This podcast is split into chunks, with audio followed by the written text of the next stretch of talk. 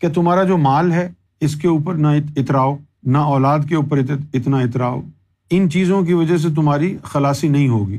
اچھا اب ایک بات جو میرے ذہن میں ہے، وہ میں بتاتا ہوں کہ یہاں پر ایک باریک نقطہ ہے۔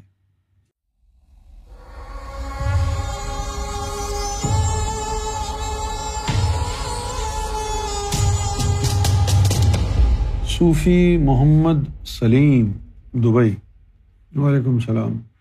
آپ سے معدبانہ گزارش ہے کہ سورہ اشعرا کی آیت ربانی کا ترجمہ کرتے ہیں۔ اس دن مال اور بیٹے اس کو منافع دیں گے جو پاک و طاہر کے ساتھ یعنی ان کرپٹیڈ ہارٹ لے کر آئیں گے۔ دونوں صورت میں قلب کی تہارت لازمی ہے۔ کیا یوں کہنا درست نہ ہوگا؟ اللہ نے کسی شے کو دنیا میں بے سبب نہیں بنایا۔ برائے مہربانی اس کی وضاحت فرمائے۔ ہاں یہ تو صحیح ہے، اللہ نے ہر چیز کو سبب کے ساتھ بنایا ہے۔ لیکن یہاں پر جو کہا گیا ہے کہ اس دن نہ مال کام آئے گا، نہ بیٹے کام آئیں گے، اس دن تو کامیاب وہ ہو جا، جو ہوگا، جو قلب سلیم لائے۔ تو یہ واضح طور پر ایک ڈائریکشن ہے اللہ کی طرف سے کہ تمہارا جو مال ہے، اس کے اوپر نہ اتراؤ۔ نہ اولاد کے اوپر اتنا اتراؤ ان چیزوں کی وجہ سے تمہاری خلاصی نہیں ہوگی۔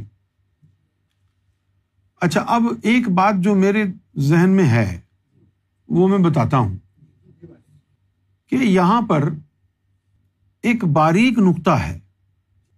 وہ کیا ہے؟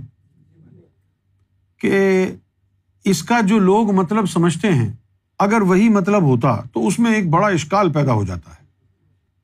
کہ بھائی یوم محشر میں تو قلب سلیم کام آئے گا۔ تو اب مال اور بیٹوں کی جگہ یہاں اعمال ہونے چاہیے تھے کہ اعمال کام نہیں آئیں گے، قلب سلیم کام آئے گا۔ مال اور بیٹوں کو کون محشر کی گارنٹی سمجھتا ہے؟ کوئی بھی نہیں۔ تو معلوم یہ ہوا کہ قلب سلیم کے حصول کے لیے مال اور اولاد قربان کرنی پڑے گی۔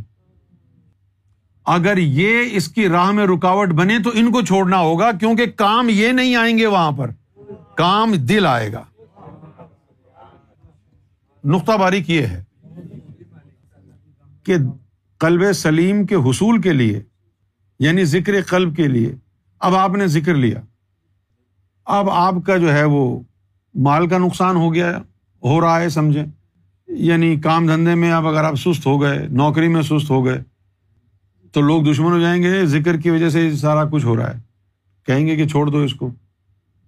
یا اولاد ہے، وہ اولاد راستے میں رکاوٹ بن گئی۔ تو آدمی سوچتا ہے کہ یار چلو بعد میں کر لیں گے، اللہ اللہ، چھوڑ دو اس کو۔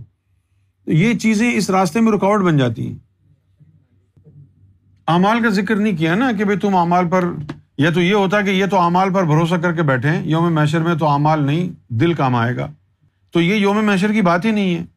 یہ اس دنیا کی بات ہے کہ اس دنیا میں رہتے ہوئے کلب سلیم حاصل کرنے کے لیے ان چیزوں کی پرواہ نہ کرنا اگر مال اور اولاد جاتی ہے تو۔ جائے کلب سلیم حاصل ہو جائے۔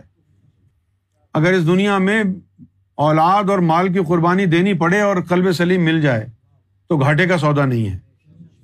یہ اس کا مطلب ہے۔